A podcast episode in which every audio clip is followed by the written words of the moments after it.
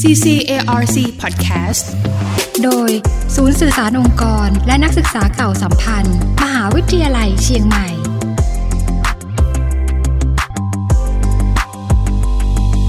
ในช่วงนี้นะคะ หลาย ๆ ท่านก็คงจะสังเกตแล้วนะคะว่า เริ่มมีเรื่องของหมอกควันและไฟป่าเกิดขึ้นในหลาย ๆ พื้นที่ของภาคเหนือตอนบน รวมไปถึงในจังหวัดอื่น ๆ กันด้วยนะคะ ก็ส่งผลกระทบทั้งเรื่องของสุขภาพแล้วก็ เรื่องเศรษฐกิจรวมถึงหลาย ๆ เรื่องเลยทีเดียวค่ะ วันนี้นะคะ ได้รับเกียรติจากท่านรองศาสตราจารย์ ดร สมพร จันทระ ซึ่งท่านก็เป็นประธานคณะทำงาน ด้านวิชาการ เพื่อสนับสนุนการแก้ปัญหาหมอกควันภาคเหนือ มหาวิทยาลัยเชียงใหม่ก็จะได้มา พูดคุยกันถึงเรื่องของแนวโน้มของปัญหาหมอกควันในปีนี้นะคะ รวมถึงปัจจัยต่าง ๆ ที่เกิดขึ้น และความคืบหน้าของการดำเนินงานจากมชค่ะ สวัสดีค่ะ ค่ะ สวัสดีค่ะค่ะ ตอนนี้นะคะอาจารย์คะเราก็เริ่มกลับมาอยู่กับฝุ่นควันกันอีกแล้วนะคะอยากจะเรียนถามอาจารย์ถึงแนวโน้มของปัญหาฝุ่นควัน แล้วก็ PM 2.5 ในปีนี้ค่ะว่าช่วงนี้เป็นยังไง แล้วก็ปีนี้สถานการณ์จะเป็นยังไงบ้างค่ะค่ะสำหรับสถานการณ์ของ PM 2.5 ในปีนี้เนี่ยนะคะค่ะก็คาดว่าน่าจะกลับมารุนแรงอีกครั้งหนึ่งค่ะอืมเพราะว่าจากการคาดการณ์เรื่องสภาพภูมิอากาศโลกนะคะ โดยใช้โมเดลเนี่ยจะมีการรายงานว่าปีเนี้ยจะเป็นปีที่หมดสภาวะลานินยาแล้วนะคะ แล้วก็จะเริ่มเข้าสู่เอเนโยอีกครั้งหนึ่งนะคะ ก็จะเริ่มมีความแห้งแล้ง ดังนั้นก็จะทำให้สถานการณ์ฝุ่น PM 2.5 เนี่ยจะมีความรุนแรงกว่าในช่วง 2-3 ปีที่ผ่านมา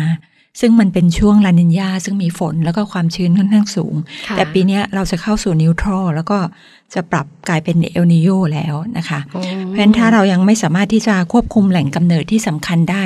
โดยเฉพาะเรื่องของการเผาในที่โล่งเนี่ย ทั้งจากภายในประเทศแล้วก็ต่างประเทศด้วยเนี่ยค่ะ ก็อาจจะทำให้สถานการณ์เนี่ยรุนแรงขึ้นมาอีกค่ะอืมฟังอย่างนี้ก็น่าเป็นห่วงเลยทีเดียวนะคะ อย่างที่สังเกตได้ก็คืออย่าง ปีที่ผ่านๆมาเนี่ยค่ะอาจารย์โดยเฉพาะปีที่แล้วเนี่ยฝนค่อนข้างจะมาเร็ว อย่างที่อาจารย์ได้แจ้งไว้ทำให้เรื่องของปัญหาฝุ่นควันเนี่ยก็ดูเหมือนจะลดลงจากปีก่อนๆด้วย ใช่ค่ะค่ะสองสามปีที่ผ่านมาถือว่าเราค่อนข้างโชคดี เพราะว่ามีฝนมาช่วยชะทำความสะอาดบรรยากาศ แล้วก็ทำให้ชีวมวลของเราอาจจะมีความชื้นสูงไม่เหมาะกับการเผานะคะค่ะก็เลยทำให้แหล่งกำเนิดก็ลดลงไปด้วยค่ะค่ะ สำหรับในช่วงของการเกิดสถานการณ์ฝุ่นควันในภาคเหนือตอนบนค่ะอาจารย์ อยากให้อาจารย์ช่วยย้ำสักนิดนึงว่าเกิดขึ้นตั้งแต่ช่วงไหนที่จะเริ่มมีเรื่องนี้เกิดขึ้นแล้วก็จะยาวไปถึงช่วงเดือนไหนคะค่ะ โดยปกติแล้วก็จะเกิดขึ้นในช่วงฤดูแล้งนะคะ จะอยู่ประมาณกุมภาพันธ์ถึงเมษายนของทุกปีค่ะ แต่ระยะหลังๆมาเนี่ยมันมักจะมีสถานการณ์ที่ทำให้มันเกิดเร็วขึ้นนะนะคะ อย่างเช่นอาจจะเริ่มเกิดตั้งแต่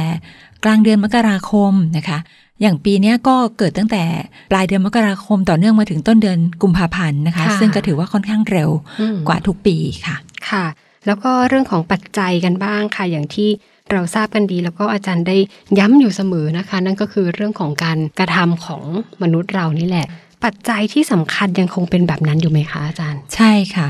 ถึงแม้ว่ามันจะมีปัจจัยทางธรรมชาตินะคะ ที่เราไม่สามารถแก้ไขได้เนาะไม่ว่าจะเป็นเรื่องของลักษณะภูมิประเทศที่ค่ะเราอยู่ในแอ่ง แล้วก็ล้อมรอบด้วยภูเขานะคะ แล้วก็สภาพภูมิอากาศอย่างที่ได้กล่าวไปตั้งแต่ตอนต้นนะคะ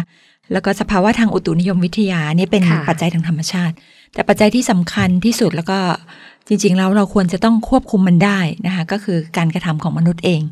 โดยเฉพาะในภาคเหนือของเราเนี่ยมันจะมีปัญหาเรื่องของการเผาในที่โล่ง เช่นเดียวกับหลายประเทศในภูมิภาคนี้นะคะ แต่ว่าก็ถือว่าประเทศเราเนี่ยค่อนข้างจะแอคชั่นดี ก็คือมีการควบคุมแหล่งกำเนิดค่อนข้างจะเข้มงวด แต่เราก็ค่ะยังไม่สามารถแก้ปัญหาได้เบ็ดเสร็จนะคะ ก็คงจะต้องอาศัยความร่วมมือจากทุกภาคส่วน ให้การทำงานตรงเนี้ยค่ะ มันมันมีประสิทธิภาพมากยิ่งขึ้นค่ะค่ะ แล้วเรื่องของปัจจัยจากประเทศเพื่อนบ้านนี่มีผลไหมคะอาจารย์ แน่นอนค่ะ เพราะว่ามันจะมีปัญหาเรื่องของ transparency ก็คือหมอกควันข้ามแดนอยู่ ก็คือถึงแม้ว่าบ้านเราจะสามารถควบคุมการเผาได้ร้อยเปอร์เซ็นแต่ถ้าประเทศเพื่อนบ้านเรายังมีการเผาอยู่ เราก็จะได้รับผลกระทบตรงนั้นด้วยเช่นกันนะคะ เพราะว่ามลพิษทางอากาศเป็นมลพิษข้ามพรมแดนค่ะไม่ไม่ต้องการวีซ่าในการเข้าประเทศนะคะค่ะมันสามารถเคลื่อนที่ได้นะคะ เพราะฉะนั้นเราต้องอาศัยความร่วมมือในระดับภูมิภาคด้วยค่ะ ค่ะเรียกว่าไม่เฉพาะพื้นที่เท่านั้นนะคะ แต่ว่ายังรวมไปถึงพื้นที่ข้างเคียงด้วยที่จะต้องมีความร่วมมือด้วยกันนะคะใช่ค่ะสำหรับในเรื่องของความร่วมมือที่เราได้กล่าวมาแล้วเนี่ยค่ะ อย่างปีนี้ทางมหาวิทยาลัยเชียงใหม่ได้มีการร่วมแก้ไขปัญหาหมอกควันยังไงบ้างคะอาจารย์ค่ะ จริง ๆ แล้วก็ไม่ใช่เฉพาะปีนี้นะคะ ในค่ะช่วงหลายปีที่ผ่านมาเราก็ทำงานกับหลายภาคส่วนนะคะ อย่างเช่น ภาคประชาชนที่มีส่วนร่วมในการขับเคลื่อนกับเราอย่างอย่างมากเลยก็คือ ทีมของสภาลมหายใจเชียงใหม่นะคะอืมซึ่งตอนนี้เขาก็ขยายเครือข่ายไปเป็นสภาลมหายใจภาคเหนือค่ะ ก็คือทั้งพื้นที่ 9 จังหวัดภาคเหนือตอนบนค่ะ ก็ได้มีการทำงานร่วมกันในหลายส่วนนะคะ ส่วนของภาครัฐเนี่ยเราก็มีการนำเอาระบบการสนับสนุนการบริหารจัดการเชื้อเพลิงชีวมวลนะคะ หรือไฟดีเนี่ย เข้าไปช่วยในการดำเนินงานของจังหวัดเชียงใหม่นะคะซึ่งดำเนินการภายใต้ศูนย์บัญชาการ ป้องกันแก้ไขปัญหาฝุ่นละอองขนาดเล็ก PM 2.5จังหวัดเชียงใหม่นะคะค่ะแล้วในส่วนของการเป็นกรรมการเนี่ยค่ะ ทางคณะทำงานของเราเนี่ยก็มีอาจารย์หลายท่านนะคะ เข้าไปมีส่วนในการ เป็นกรรมการในหลายระดับนะคะ อย่างเช่น ในระดับประเทศเนี่ยอาจารย์สมพรเองก็ได้มีโอกาสไปเป็นคณะอนุกรรมการด้านวิชาการ เพื่อแก้ไขปัญหามลภาวะทางอากาศนะคะ ซึ่งอันนี้ก็แต่งตั้งโดยคณะกรรมการสิ่งแวดล้อมแห่งชาตินะคะอืมอันนี้ระดับประเทศเลยนะค่ะคะใช่ค่ะ แล้วก็เป็นคณะกรรมการกำกับทิศด้านสิ่งแวดล้อมกับสุขภาพนะคะ ของสำนักงานกองทุนสนับสนุนการส่งเสริมสุขภาพหรือสสสนะคะค่ะ อันนี้ก็มีส่วนในการช่วยเรื่องของการสนับสนุนการแก้ปัญหา PM 2.5 เช่นเดียวกันนะคะค่ะส่วนในระดับจังหวัดเนี่ยของจังหวัดเชียงใหม่เนี่ยหลาย ๆ คนนะคะอาจารย์หลาย ๆ ท่านเนี่ยก็ได้ไปเป็นคณะกรรมการของศูนย์บัญชาการ เหตุการณ์แก้ไขปัญหาฝุ่นละอองขนาดเล็ก PM 2.5 จังหวัดเชียงใหม่นะคะ รวมไปถึงคณะกรรมการป้องกันแก้ไขฝุ่นควัน จังหวัดเชียงใหม่แบบบูรณาการ และมีส่วนร่วมทุกภาคส่วนค่ะค่ะนี่ก็เป็นตัวอย่างของการไปร่วมงานกับในหลาย ๆ ภาคส่วนค่ะอืมค่ะ ก็อย่างที่เห็นแล้วก็ติดตามข่าวโดยตลอดเนี่ยก็จะมีเรื่องของการนำเอาความรู้จากมหาวิทยาลัยไปเผยแพร่ให้กับทั้งชุมชนแล้วก็หน่วยงานต่างๆ ด้วยนะคะใช่ค่ะสำหรับเรื่องของความคืบหน้ากันบ้างค่ะอาจารย์ อย่างที่ได้ฟังแล้วก็ได้ติดตามโดยตลอดเนี่ยนะคะ ทางศูนย์หมอกควันมชเรียกสั้น ๆ กันแบบนี้เนาะคะค่ะก็จะมีเรื่องของการนำเอานวัตกรรมรวมถึง ความรู้การนำเอาวิชาการต่างๆ ลงพื้นที่แล้วก็ให้ความรู้กับประชาชนต่อเนื่องทีเดียว อยากจะให้อาจารย์ช่วยอัปเดตสักนิดนึงค่ะว่า ความต่อเนื่องจากปีที่ผ่านมาจนถึงปีนี้ เราได้ทำอะไรกันแล้วบ้างค่ะค่ะ ถ้าเล่าที่ใกล้ๆที่สุดนี่ก็จะเป็นเรื่องของปีที่แล้วนะคะเราได้มีการจัดทำหลักสูตรอบรม เรื่องของการจัดการมลพิษทางอากาศสำหรับภาคเหนือ ของเราอะนะคะค่ะโดยผ่านในหลายช่องทางนะคะ ซึ่งตัวหลักสูตรเนี่ยมันไม่ได้เป็นแค่หลักสูตรที่จะเผยแพร่ความรู้อย่างเดียว เรายังพยายามดึงการมีส่วนร่วมของภาคประชาชนด้วยนะคะ อย่างเช่น โครงการการประกวดสื่ออินโฟกราฟิก เราใช้ชื่อว่า Small Graphic อันนี้เราก็จะให้ผู้ที่สนใจเนี่ยสมัครเข้ามาร่วมโครงการอืมแล้วก็เข้าไปศึกษาเนื้อหาความรู้ค่ะจากตัวเว็บไซต์ แล้วก็ตัว lifelong learning ของเราค่ะ จะมีหัวข้อต่างๆ เราให้เขาเลือกหัวข้อที่เขาสนใจ ออกแบบกราฟิกประกวดกันอย่างเงี้ยนะคะ นี่ก็เป็นการสร้างความมีส่วนร่วมนะคะค่ะแล้วก็มีวิดีทัศน์ของหลักสูตรที่เราเผยแพร่ผ่านช่องทาง YouTube Channel ของ ACSMU ด้วยนะคะ จัดทำสื่อแอนิเมชันตัวนี้เรากำลังอยู่ในระหว่างดำเนินการ คาดว่าจะปล่อยได้ภายในเร็วๆเนี้ค่ะอืมอันนี้เราเรากำลังออกแบบกันอยู่นะคะค่ะ แล้วก็มีการทำเมื่อกี้พูดถึง lifelong education นะคะ เราก็จะมีการเผยแพร่องค์ความรู้ผ่านช่องทางนี้ด้วยนะคะ ซึ่งสามารถที่จะเข้าไปรับชม แล้วก็ศึกษาหาความรู้ได้นะคะค่ะเรามีโครงการที่ทำกับต่างประเทศด้วยนะคะ คือโครงการ AQC ตัวนี้เนี่ยเราได้รับการสนับสนุนงบประมาณจากทางสหรัฐอเมริกานะคะค่ะเขาก็จะให้ตัว low cost sensor ที่ชื่อว่า Purple Air มาให้เราติดตั้งเพิ่มเติมจากตัว Dashboy ที่เราใช้กันอยู่นะคะอืมตัวนี้เราก็ใช้ช่องทางของสภาลมหายใจภาคเหนือนะคะ ในการที่จะนำเอาตัว low cost sensor ชุดเนี้ยไปติดตั้งในแต่ละจังหวัดค่ะ9จังหวัดภาคเหนือตอนบน ซึ่งก็จะทำให้เกิดการมีส่วนร่วมนะคะ ก็มีการจัดประชุมหารือกันอยู่เรื่อยๆนะคะค่ะก็มีโครงการต้นกล้าท้าหมอกควัน ซึ่งอันนี้อะค่ะได้รับความสนใจ ค่อนข้างเยอะนะคะมีการถามถึงอยู่เรื่อยๆ เพราะว่าเป็นโครงการที่จัดเป็นประจำทุกปี แล้วก็ดึงเอาการมีส่วนร่วมจากเยาวชนนะคะจากโรงเรียนในภาคเหนือค่ะให้มาร่วมกัน ศึกษาหาความรู้แล้วก็ใส่ไอเดียจากนักเรียนนะนะคะ อย่างเช่นโครงการปีที่ผ่านมาเนี่ยก็เป็นโครงการสื่อสารต้านภัยฝุ่น ให้นักเรียนเนี่ยไปเรียนรู้จากตัวไลฟ์ลองของเราอืมหลังจากนั้นเขาก็จะออกแบบสื่อของเขาว่าเขาจะทำการสื่อสารยังไงให้คนตระหนักรู้ถึงเรื่องเหล่านี้นะคะอืมเป็นต้นค่ะค่ะแล้วก็ยังจะมีในส่วนของนวัตกรรมเนี่ยเราเราก็ทำในหลายส่วนนะคะ ไม่ว่าจะเป็นตัวไฟดีที่พูดถึงเมื่อกี้นะคะ แล้วก็ตัวดัสบอยของเราเนี่ยค่ะที่มีการติดตั้งโดยคณะวิศวกรรมศาสตร์นะคะค่ะตัวนั้นเนี่ยก็ มีมีการใช้งานอยู่เป็นประจำนะคะแล้วก็สืบเนื่องไปถึงเรื่องของห้องปลอดฝุ่นอืมพวกเนี้ยค่ะที่กำลังได้รับความสนใจ แล้วก็สสสเองก็ให้งบประมาณมาผ่านทาง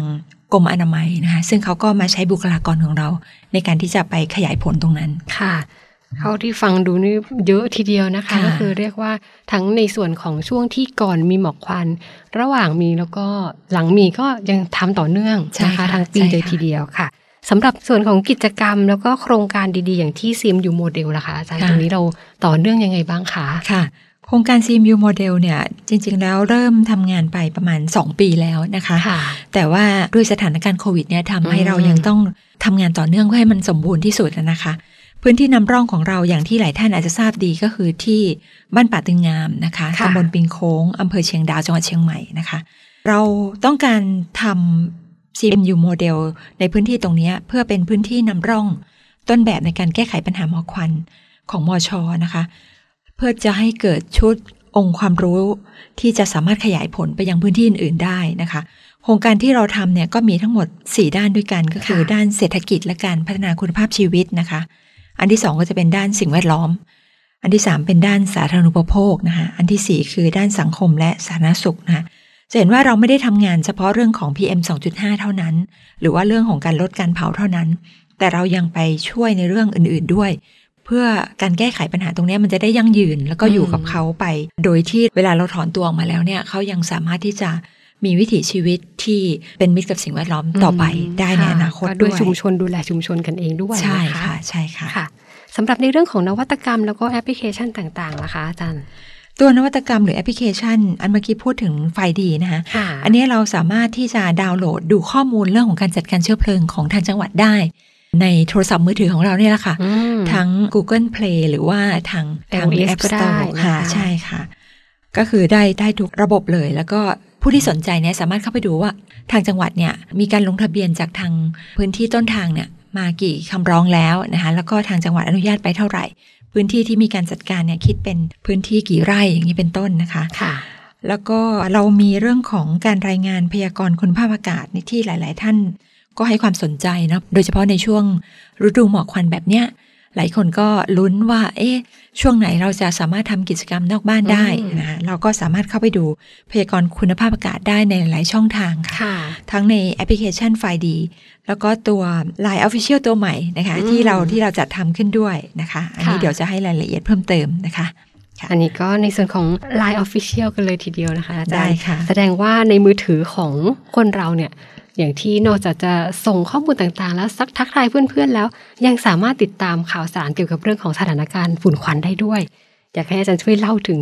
ตัวล่าสุดนี้เลยค่ะ ได้เลยค่ะ เราเพิ่งปล่อยตัว Line Official ตัวใหม่นะคะ เป็นชื่อ Air CMU นะคะอืมตัวเนี้ยสามารถเพิ่มเพื่อนได้นะคะในแอปพลิเคชัน Line เลยนะคะค่ะในเนี้ยก็จะสามารถกดแชร์โลเคชันของท่าน เพื่อที่จะตรวจสอบคุณภาพอากาศที่บริเวณที่ท่านอยู่ได้เลย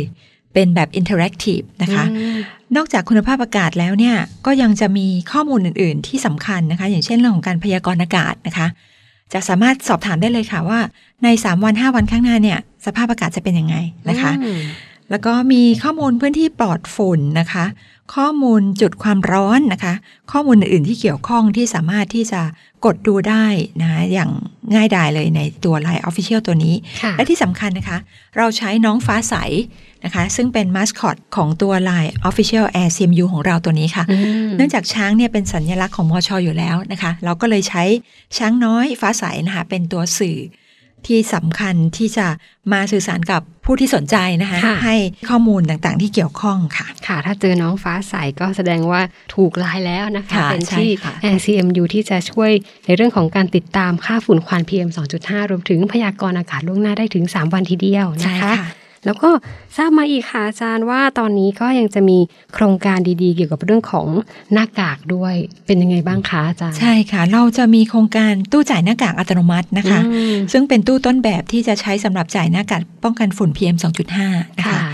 อันนี้เราจะนำร่องใช้ในมชก่อนค่ะ วางแผนติดตั้งเพื่อที่จะแจกจ่ายหน้ากากป้องกันฝุ่น PM 2.5 ให้กับนักศึกษาและก็บุคลากรของมชค่ะ หลังจากนั้นเนี่ยถ้ามันได้รับความนิยมหรือว่าสามารถใช้งานได้ดีเนี่ยเราก็สามารถที่จะขยายผลไปในพื้นที่อื่นได้อีกนะคะ เพราะอันนี้เราจะเชื่อมโยงกับโครงการ CMU Smart City ด้วยนะคะ ซึ่งเป็นชุมชนอัจฉริยะนะคะ